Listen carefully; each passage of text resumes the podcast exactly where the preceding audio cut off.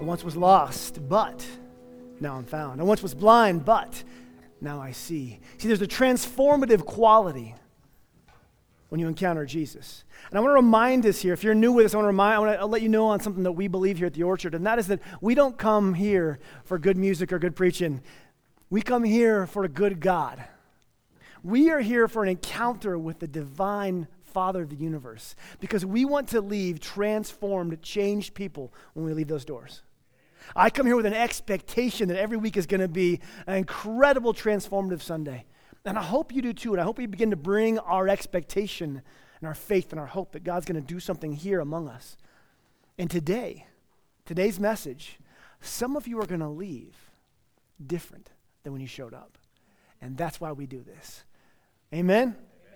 You know, I was blind, but now I see. We're going to talk today about somebody who lived in the first half of that. I was I'm blind. His name was Bart. He was born blind, and as an infant, he, he didn't know any better. He was just born, and he didn't know he was missing out on anything. And it wasn't until his later toddler years when he began to understand that his brothers could do something that he couldn't do. And they called it seeing. And they talked about things in a way that he couldn't experience. And he would sit there in the privacy of his own mind and try to imagine the colors that his brothers spoke of and what they would look like. But I mean, if you've never seen a blue sky, how do you imagine blue? And how do you imagine a sky? Bart longed to, to see things that mattered most. He longed to see the face of his mom and dad the most. And he would sit there as long as they would let him and just feel their face as much as he could. He'd say, Smile. Let me, let me see you smile. Let me see you angry. He wanted to see his mommy, see his dad. And of course, were hard times. He would cry when he was left out of the games. He couldn't play with the other kids the way they played. And he found out later it wasn't just him who cried. He would touch his mom's face sometimes to see her, to feel that she was crying. She was crying over her little boy. He grew up, but in his society, in his day and age, there was no assistance for him. There was no programs for his condition. There was no scholarships. His brothers got apprenticeships at the age of 13, where they would go on to, to work for a lifelong industry. But not so for Bart. There was no apprenticeship for him. It was his mom who passed first. That crushed him.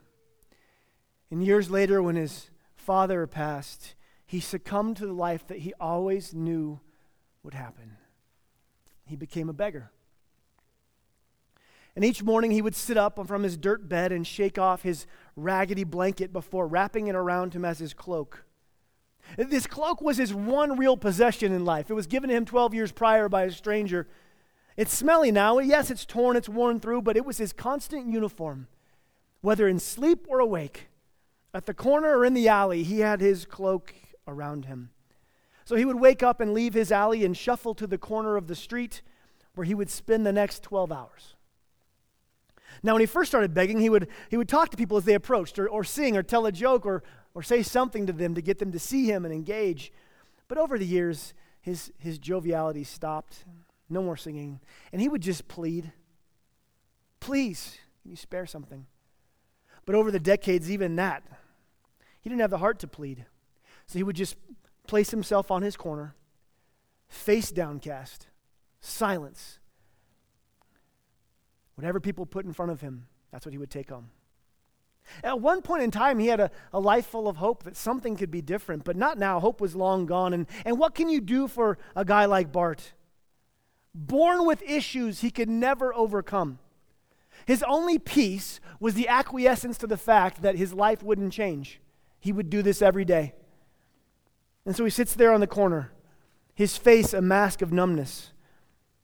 He's resigned himself to this corner and this cloak. They are his life, and he knows they'll be his death. Now, you may not be blind, and you may not be a beggar, but chances are you have places in your life that you deeply long to be different. If you were honest, and maybe you were born with something that you've just ne- never been able to overcome. More likely, along the way, you've picked up some wounds that have changed you or some behaviors or reactions that, that hurt others and have hurt your relationships, or even some vices and addictions. And you've actually stopped promising yourself that you're going to try to quit because you know you won't. Or insecurities that cripple us much more than we ever let on. It changes how we engage with the world. And for many, anxiety is the cloak that we wear. Like Bartimaeus, or we wake up every morning with it wrapped around us and we wear it throughout the day. For others, depression has settled in and taken all the color from their vision. And we have become beggars for joy, for happiness, from a vacation, from a relationship, from other people. Please, can you give me some joy? And for others of us, there's rage and anger and irritation just below the surface that, that lashes out at those we love the most and eviscerates those who get in our way. And while we don't ever think of ourselves like Bart the beggar, in moments of authenticity and in moments of clarity, we all share some deep and quiet desperation to be free, to find some wholeness to find some freedom, to find some love, to find forgiveness, to find some peace. The problem is that we hear stories. We read stories in here and we, we hear sermons about people being transformed, people being healed, people being changed. But if we could be a little honest just for a second in here, and we look at our own lives, we would find that things tend to stay the same, don't they? Year after year. So the question this morning is how do we find deep and lasting transformation? Is that available to us? Why do some receive healing when others do not? If the offer of Jesus is real, is it a dynamic enough to heal us on this side of heaven? So, with these questions in mind, I want to take a look at a passage of Scripture in Mark verses chapter 10. You can follow along on the screens if you'd like. It says this Then Jesus and his disciples spent some time in Jericho. And as Jesus and his disciples, together with a large crowd of people, were leaving the city. Now, this is right near the end of Jesus' ministry.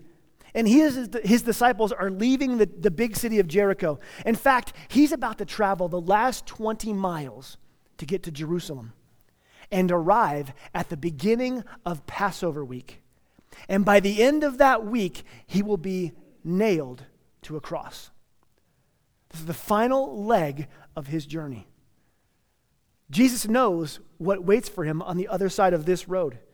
He, he just told his disciples earlier in this chapter can you imagine the burden mentally and emotionally that he's carrying as he knows these are my, this is my final walk to Jerusalem? And then I have to endure that. Then Jesus and his disciples spent some time in Jericho, and Jesus and his disciples, together with a large crowd, were leaving the city. A blind man named Bartimaeus was sitting by the roadside begging. Now, we know some things from here in the text. Bart, the blind beggar, Bartimaeus, is outside the city. He's not even inside the city anymore. This lets us know he has long worn out his welcome with the locals. He's, he may have been here his whole life, probably has. He has a life of begging ahead of him with no reprieve, a life of poverty, a life of darkness, both visually, emotionally, but also socially, relationally. When Bartimaeus heard that Jesus of Nazareth was coming toward him, he began to shout, Jesus, son of David, have mercy on me. Now, the word for shout here is the word krezo. I don't do it justice when I tried to sound like Bartimaeus because krezo means a raspy, desperate, guttural cry from within. It's the same words. It's the same word that would be used a week later when Jesus is on the cross and he says, It is finished. It's a cry from the depths. So he cries out. Another interesting thing is what Bartimaeus yells. He calls Jesus son of David. What does it mean, son of David? He's not David's son. Son of David is a title that means Messiah.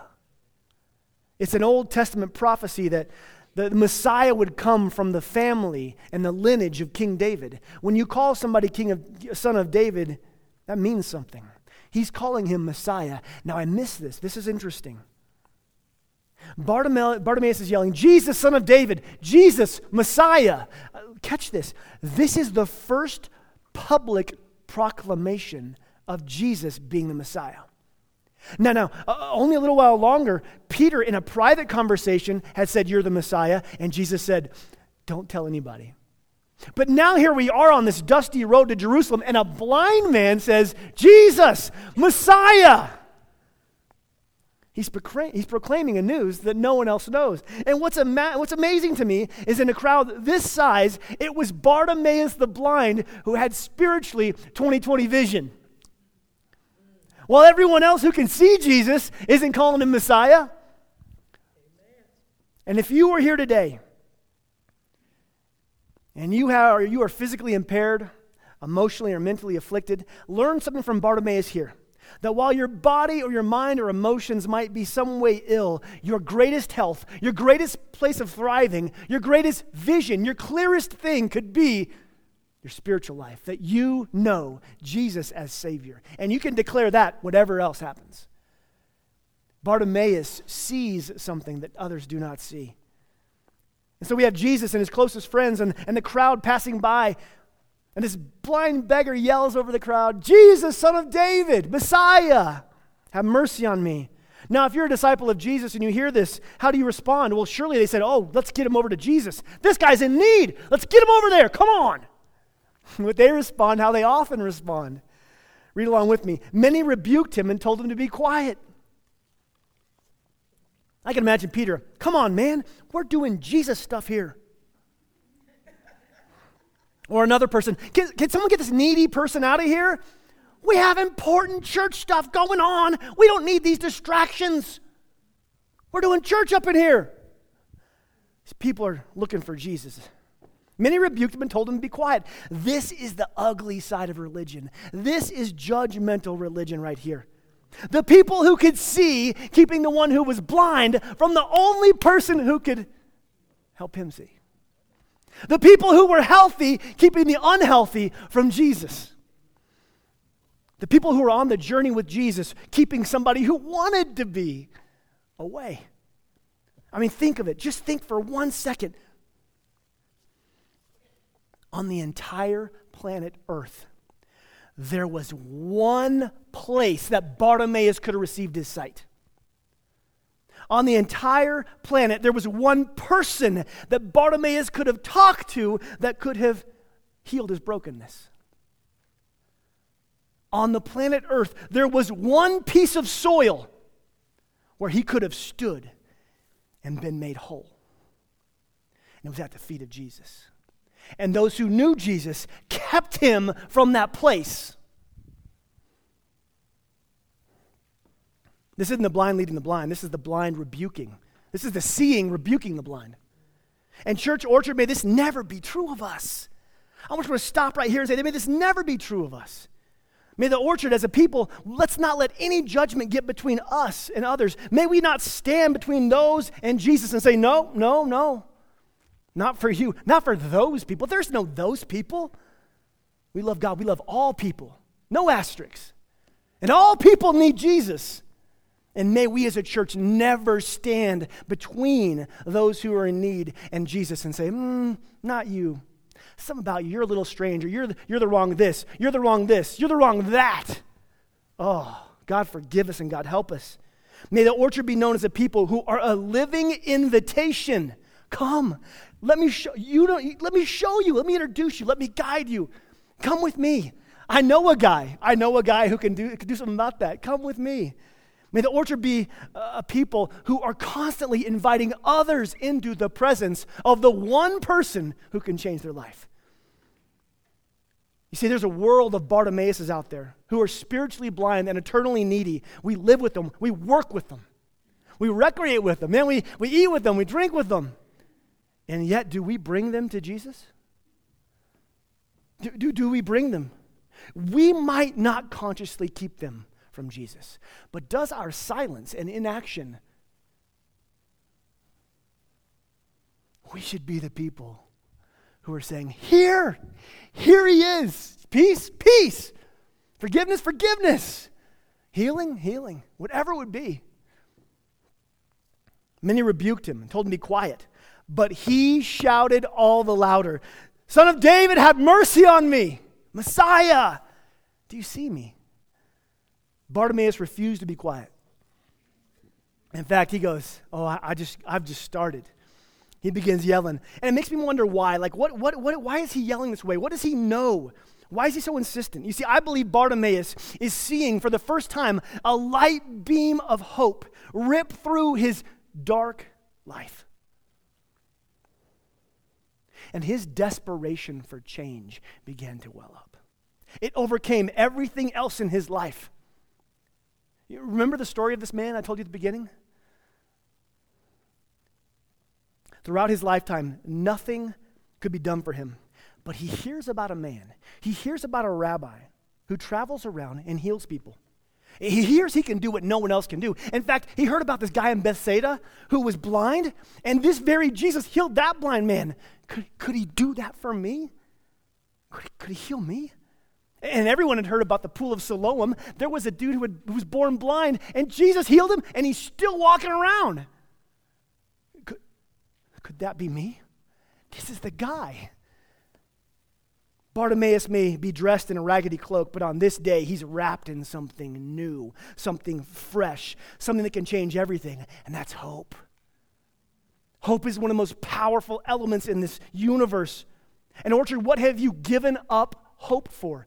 What have you stopped praying for? What have you given up hope that would ever change? What desire of your heart or thing that you have going on have you just stopped hoping and you just tuck it away? Bartimaeus awakened to new hope this day. Now, notice something. He didn't sit there passively and silently, just wishing for Jesus to come by. No, Jesus is close. He's coming by. This is my chance. He yells, Son of David, Jesus, Messiah, have mercy on me. See me. What if Bartimaeus had remained silent? What if he had just sat there and, and quietly, like, oh, I don't think we would be preaching about him right now. I don't think we'd know his name. So the question is where are you waiting for Jesus to move in your life? And what is your disposition? Are you passively just wishing for something to happen? Is your hope buried below silence and years of disappointment? Or in faith, in hope, are you pressing in and calling out in prayer and saying, Jesus, I need you here? It's been a decade. I should have stopped praying a long time ago, but I still need you. Please help me. Don't give up on me. Do you see me? Have mercy on me. The things we desire most, may we cry out for the loudest. May we never give up hope. Bartimaeus did so even though the social norms and the, the society and the culture would say, don't do that. But he would not be deterred. He longed for the touch of Jesus, and he cared much more about that than he cared about the condemnation of the crowds. You see, his, his need for Jesus outweighed his need for their approval. And what keeps us silent and in our seats on Sundays oftentimes is the approval of others. And there might come a time in your life when you're so desperate for him to change you and move in your life that you don't care what anyone in this room thinks. You'll jump in any tank, you'll come down any aisle, you'll say anything because I need Jesus to change me. I'm tired of being the same. I don't care what people think about me because I have a Savior I'm trying to live for Him, please. We leave, this, we leave these walls and go into a world where we're not supposed to talk about stuff. We're not supposed to say things. But there might come a point like Bartimaeus where the fire burning inside speaks louder than what the culture says to be quiet about. Jesus, with a crowd on their way to Jerusalem, blind beggar crying out, He's told to be quiet. He yells all the louder. And how does Jesus respond? I mean, Jesus is on his way to do the big ending. Uh, does he have time for this? He's about to go save, he's about to go die for everyone. What, what's, what's he doing here? Jesus stopped and said, Call him over. So they called the blind man. I love this. Cheer up, on your feet. He's calling you. Like, it's your lucky day. Hey, hey, he, way to go. Now you've interrupted everything, but come on. Can you imagine being Bartimaeus? You cried out to your Messiah. You cried out to the Messiah, and he heard your cry. He stopped, and he saw you, and then he called you. How does he respond? Throwing his cloak aside, he was on his feet at once and came to Jesus. And we got to catch this part because there's beauty in the detail here. There's a lot of scholarly work that's been done on the Jesus' time and the culture and socially how people interacted. And a lot of the sages agree that the beggar's cloak was a sort of uniform for his status in life. I mean, he didn't have different clothes.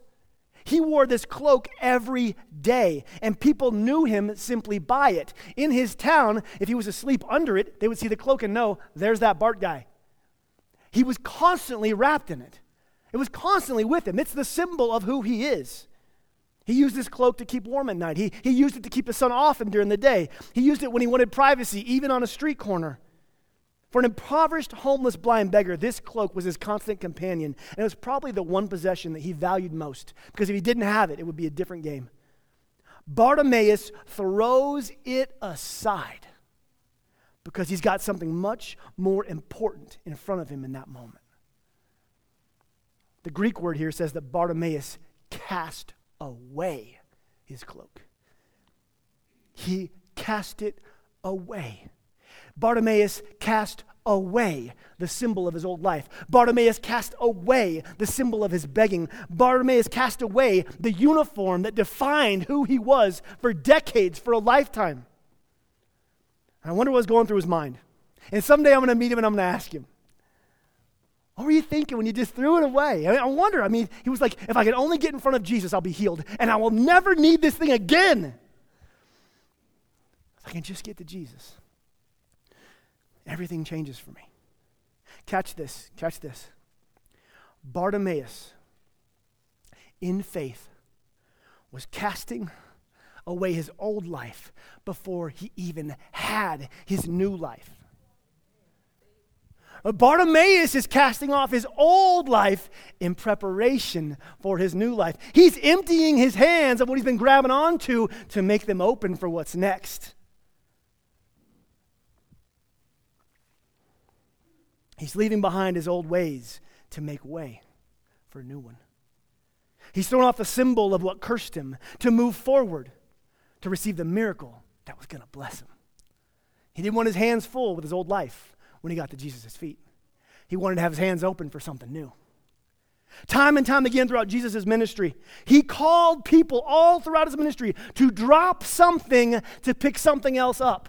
For his disciples, for some of them, he said, Drop your fishing nets, drop your old life, drop, drop your old career, and come follow me. I'll give you something new.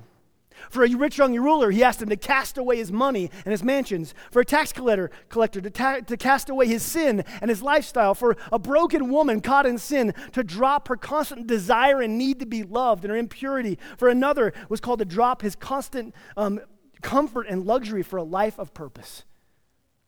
And for most and almost all of us, it's to drop our pride and fear of what the world's going to think about us, to make way for what he's going to do in us next.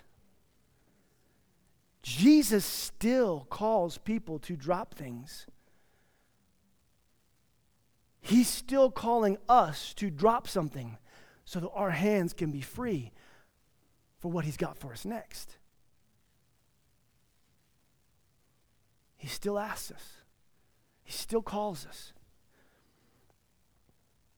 Many of us we still cling to our cloaks.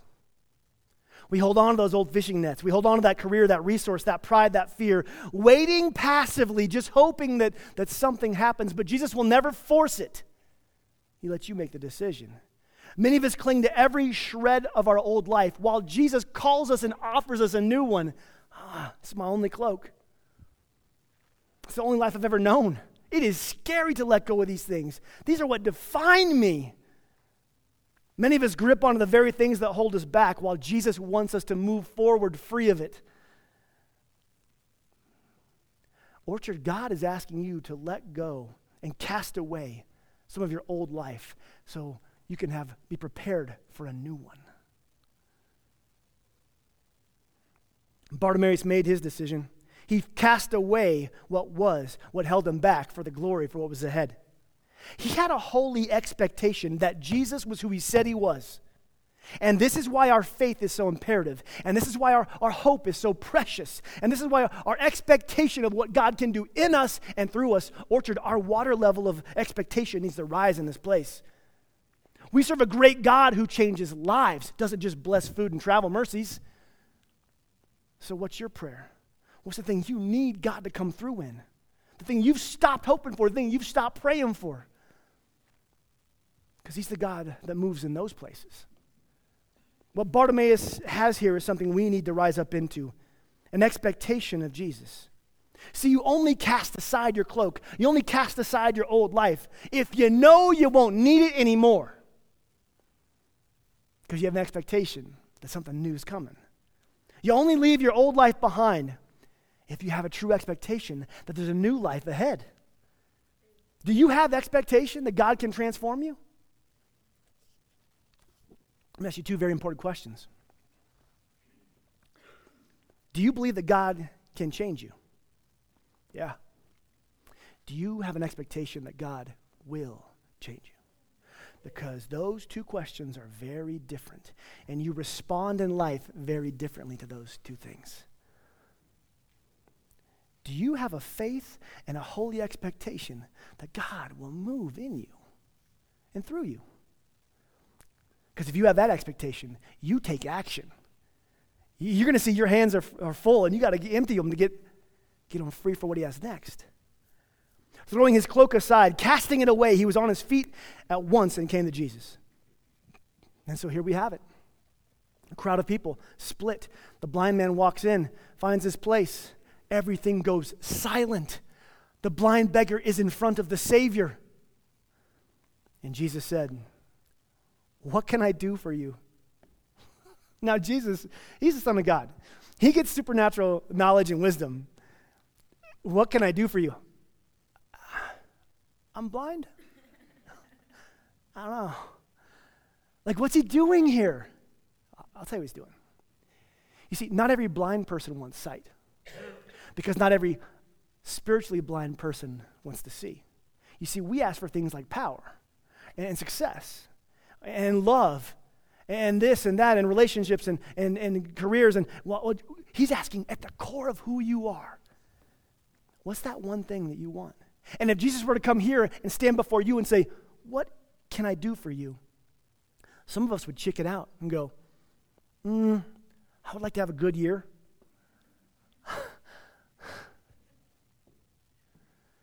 He's asking that question where you, you don't even know if you want to say it out loud. You don't even know if you can verbalize that out loud. I want. He asked Bartimaeus question. Bartimaeus knows what he wants. His whole life. As a child, he would lay there in bed, and his eyes didn't work to see, but they worked to cry. He would lay there, and his pillow would be wet with this one sentence I want to see. I want to see. He would hold his mom and say, Mom, I want to see. And she would hold her son and just cry. So Jesus says, What do you want? He says four words I want to see. And while those four words may seem like it's an easy and obvious answer, I can't imagine the courage to verbalize in front of a crowd of people because life wears us down. Life wears us down, and we get used to our vices, and we get used to our afflictions, and we get used to our circumstances, and we become okay with them, and we start to believe nothing will ever change. And when that happens, we begin to lose hope. And if we're honest, if we're really honest, there are some places in each of our lives where we have stopped hoping. Hope is scary. And to verbalize hope, terrifying. There was a time in my life when I was shipwrecked and broken from decisions and circumstances, and I gave up on redemption and wholeness. I figured my, I had my life all tracked out, and it got so far off, I was like, I don't, I don't know what I'm going to do with my life. The thing that God began to do in me, He didn't change my circumstances, He didn't magically change my heart. He began to whisper hope to me. He began to call my heart to hope once again. And as I started to hope, my faith began to follow. Faith follows hope. Where you don't have hope for something, you can't have faith for it. I began to have hope that God could do what He said He's going to do, that God could change me, that God can move in me, that God wasn't done with me, that God had redemption He could weave into my story, that God had a future for me, and He had good things for me. And He did. But the first miracle He did in my life was bringing my soul back to a place of hopeful expectation and the ability to faith and know that He is who He says He is. And He works all things to the good for those who love Him. So, so there are circumstances. Is there any circumstance in your life or an issue or an area of character or a transformation that you have given up the hope of seeing God move? Because for some of us in this room, the first miracle He's going to call you to is to awaken to that scary hope once again. What if he's not done? What if your story's not done being written? What if he can change you? What if he can move in you? What if he can set you free? What if he can make you whole? What if he can heal you? What if he will?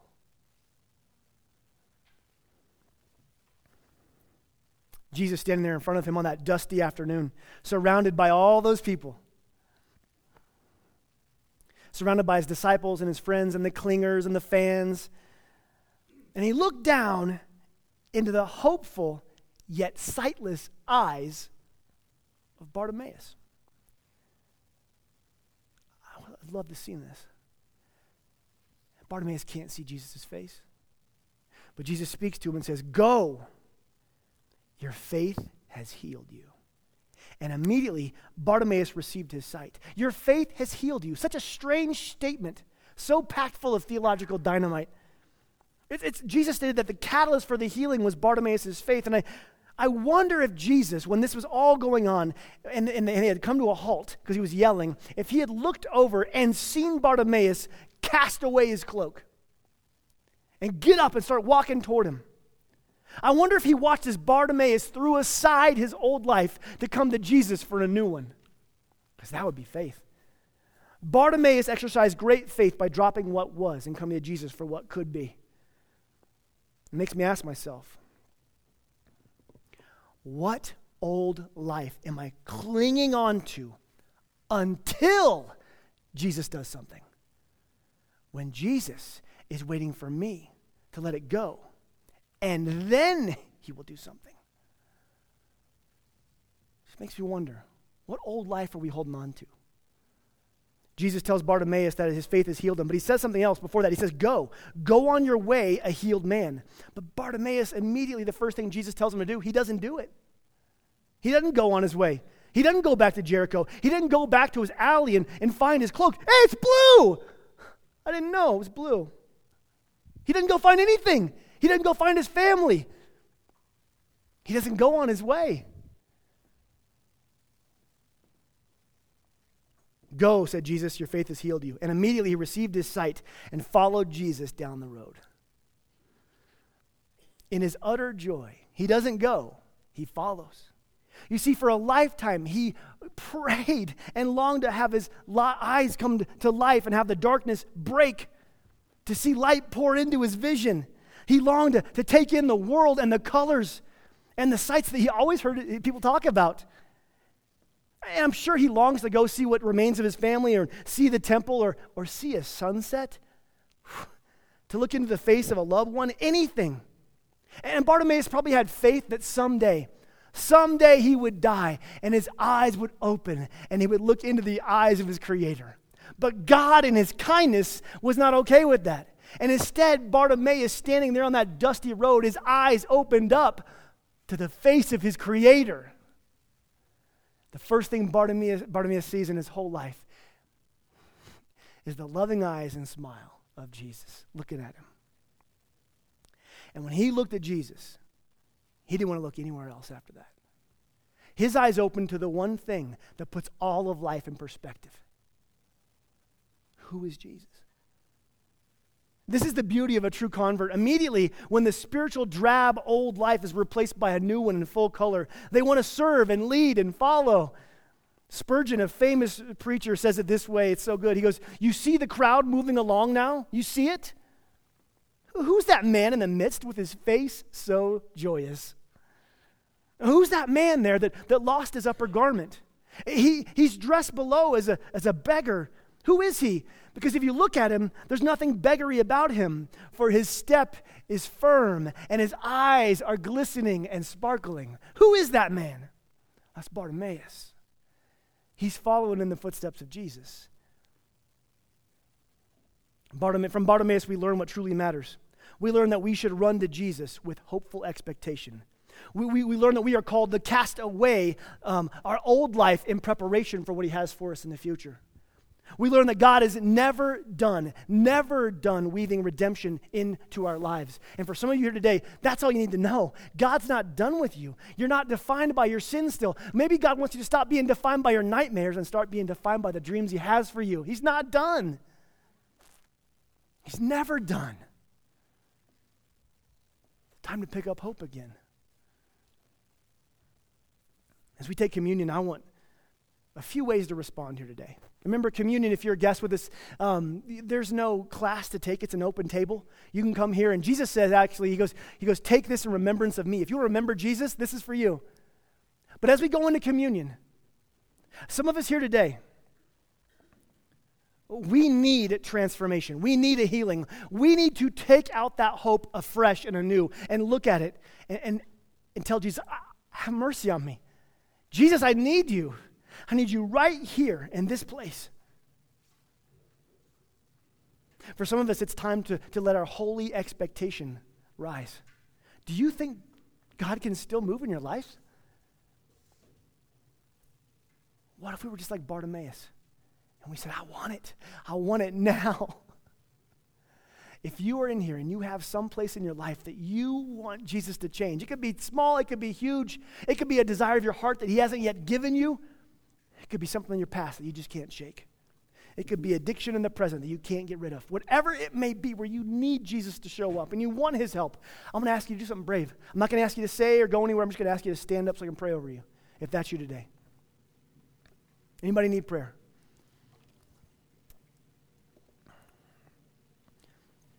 They say, Jesus, son of David, have mercy on me. I want to be healed. I want to be changed. I want to be set free. I want to be made whole. I want to put your, your hand over your heart and pray with me out loud. Jesus, son of David, have mercy on me. See me. Heal me. Give me freedom.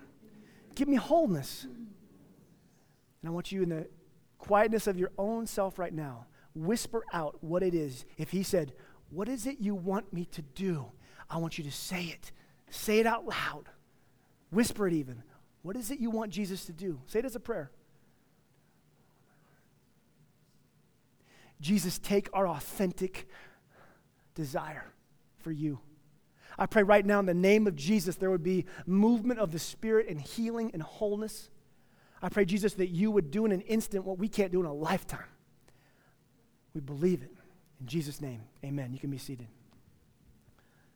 There's one more group in here I want to pray with, and you don't, you don't have to stand up, don't worry. But there are some of you in here today who I know or, who don't know if you believe in Jesus as Savior yet. You know the whole Jesus thing, it's part of our culture, but you don't know if you have exercised your faith to believe that He is your Savior. The Bible is clear. If we confess with our mouth and believe in our heart that Jesus Christ died and resurrected, we will be saved. And Jesus is calling you to drop your old life, to drop the rags of what you've had, to come into a new reality with a new destiny and a new future. And so, if that's you, I'm going to ask everyone to pray with me. And I'm going to ask you if this is the first time, if you want to pray this, I want you just to pray with all your heart. Repeat after me. Let's pray. Jesus, I need you. I know you died. I know you rose again. Here's my heart. Holy Spirit, Come into my life. I follow you, Jesus. Amen. Now, if you prayed that for the first time, when we go to prayer, I want you to come find me. I want to talk to you, okay? Come find me up front. And as we close this, we have a prayer team in the back corner, some people at the front. Listen, don't be deterred by what people may think about you. Go get the prayer you need. You never know what Jesus is going to do. Go to the back for the prayer. Come up front for prayer, whatever it is. But let's have communion and let's thank Jesus who gave his life, his blood and body, that we could have freedom and, and, and healing. Amen? Let me pray for us. Jesus, I can't imagine how Bartimaeus worshiped on the other side of his healing, but I pray that you would right now give us a taste.